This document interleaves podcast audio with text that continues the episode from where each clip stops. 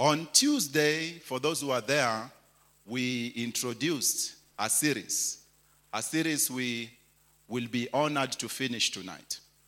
On Tuesday, we said that uh, on Wednesday, Thursday, and Friday, we'll be looking at different aspects of greatness because our theme for the Bible week has been legendary prayers. It's been about praying those prayers that will stand to be quoted in history. And so tonight, as we come to the climax, allow me just to do a quick recap of uh, Wednesday and Thursday so that when we tie it up to today, some of you who are not there may be able to connect the threads. Can I do that briefly? Thank you. So on Tuesday, we looked at, uh, no, on Wednesday, we looked at deliverance. People who deliver. Instead of waiting to be delivered, they go ahead and deliver.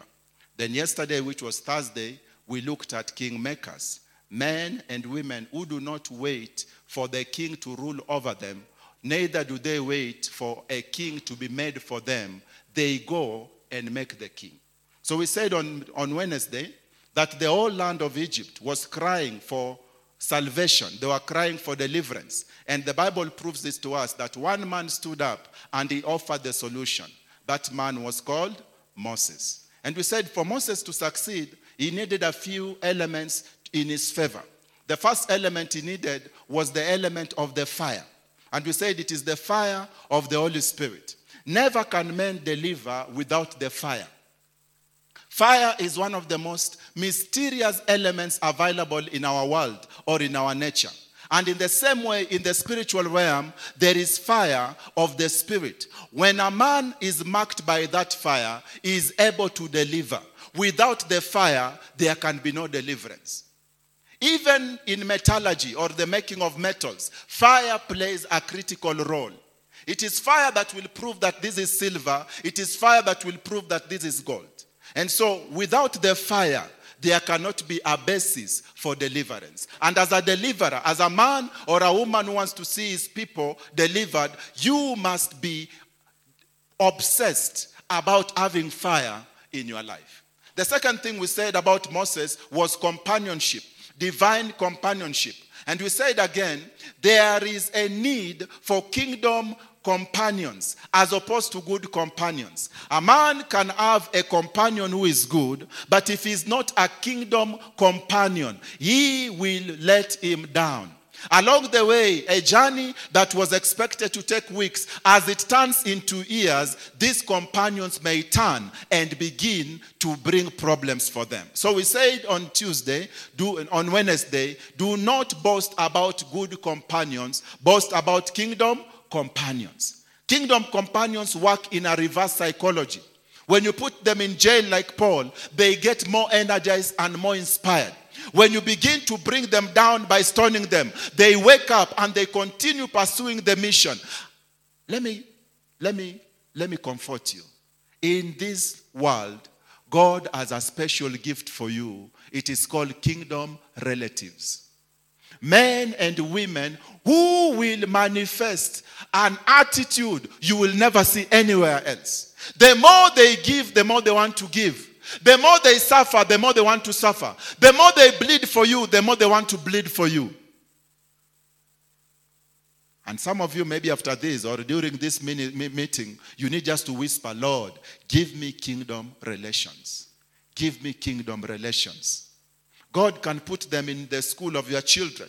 God can put them in the colleges of your children. Men and women, the more they are suffering for the sake of your interest, the more they want to suffer. We see it in the life of the apostles. These men could not be stopped. The more they were beaten, the more they grew stronger. In fact, the church of Jesus Christ is a kingdom church, meaning the more you pursue it with the persecutions, the more it will thrive and thrive. So Moses receives a kingdom companion. His name was Aaron. He was not perfect, but he was kingdom. Lastly, Moses knew his audience. When he went to Egypt, the Bible says, and you shall show these signs before the elders when you reach in Egypt. So Moses gathered all the elders and he presented his vision to them.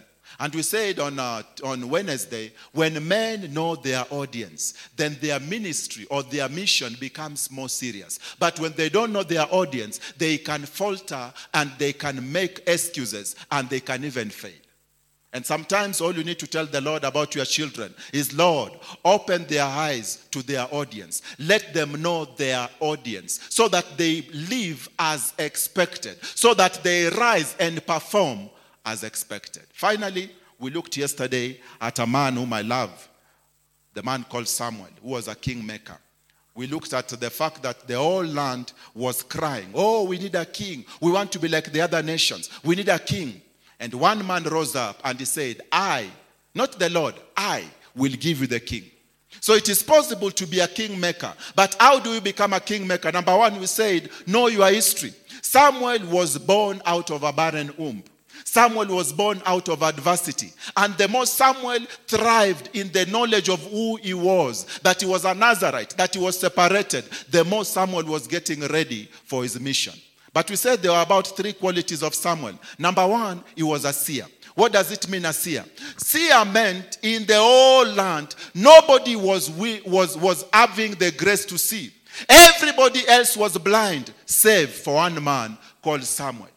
And we said sometimes one of the ways to be prepared as a kingmaker is to operate in the opposite need of your days. When the people are saying there is no word from God, you trust God to be the one carrying the word from God. When the people are saying miracles can no longer happen, trust God to use you as the example that miracles can happen. And we said something very sensitive that leadership is tied to seeing. Without sight, you cannot be a leader.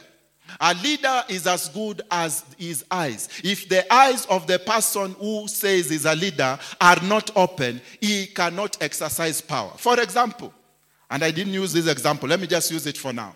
Let's say, God forbid, one of you here has a growth on the left side or on the right side. And I am a man of God. I want to be used by God to cure it or to heal it.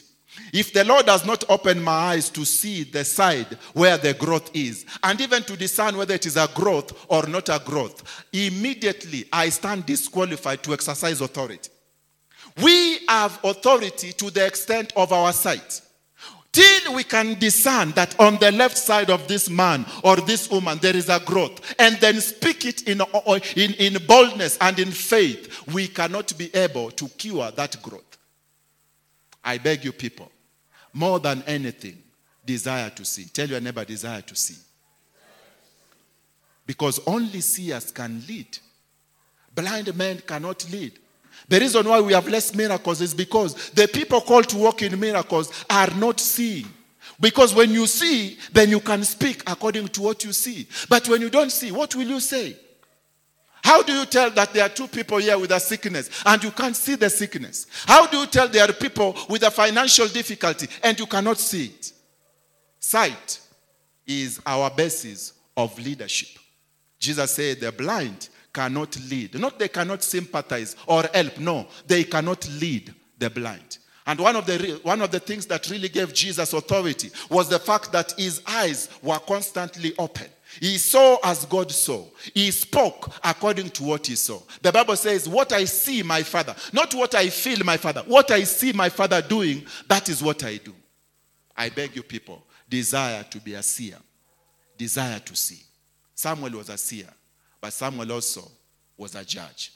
Judgment is not about, I decree you are cast or I decree you are blessed. No. Judgment is when you walk around and you bring balance, you bring fairness, you bring equity, you bring uh, sobriety. When you bring things into order, then you are a judge. And we said yesterday, and it was a passionate thing from our heart, that as men, we need to decide why did God create us as men? What is our role as judges, as men? And as women, why did God create you as a what? As a woman. What is your role to exercise as a woman, as a judge? One of the judges we have in the Bible is called Deborah. And I have no time to go into Deborah. But all in all, we can say women can be judges, men can be judges. But they have to exercise that judgment. As they walk around, if they see anything out of place, they have to bring the mind of God about it. Samuel was a politician, the third thing we said. And as a politician, that was his undoing.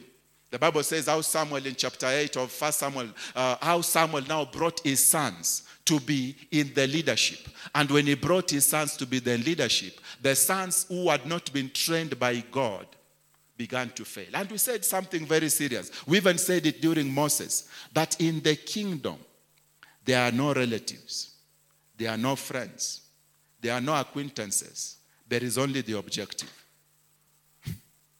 Let it sink to some of you.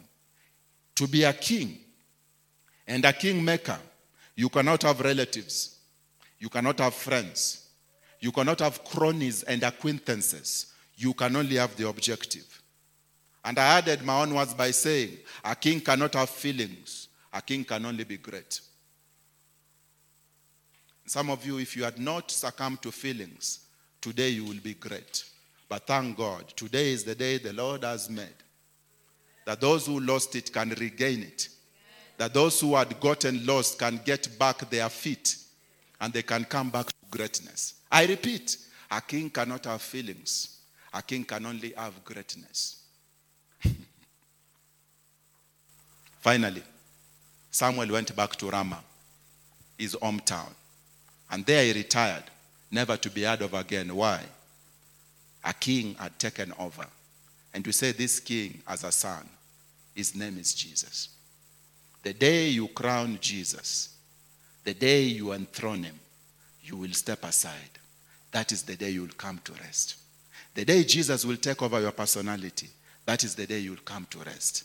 The day Jesus will take over your attitude, that is the day you will go back home and you will rest. Till the king is in charge, there is no rest.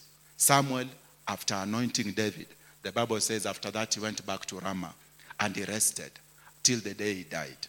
Many people are waiting for rest, but the king has not yet arrived. Many people are rushing to, to sit down, but the king has not yet arrived. In fact, we were saying last night, till David walked in, nobody was allowed to sit down. And I beg you, people, do not allow your friends or your relatives to sit down till the king, whose name is Jesus, has walked in. And the Bible says how Samuel, I mean, how David was already acknowledged by heaven. But because nobody had endorsed him on earth, he was not yet to take his place. Jesus is already King of Kings and Lord of Lords, but it is a spiritual theory which you need to manifest in the natural by stepping out and crowning him King over the people God has called you to do. Will we all do that? Will we all do that? How many look forward to retirement where you are no longer burdened about your temper, you know, and your little mouth or your big mouth? You just want to go home and rest. Now you are saved, you are free. The answer to that crown the son of David and go home. He will take care of Goliath, he will take care of everything else. The future began to be bright when David took over. Till Jesus has taken over, the future cannot be bright. Tonight we're looking at Daniel. And we are saying, I was telling Pastor, and he was excited. He said, Yes, I wish I can be there. I told him tonight's topic is called New Territory Managers. New Territory Managers. And we're going to learn how to be in charge of new territories.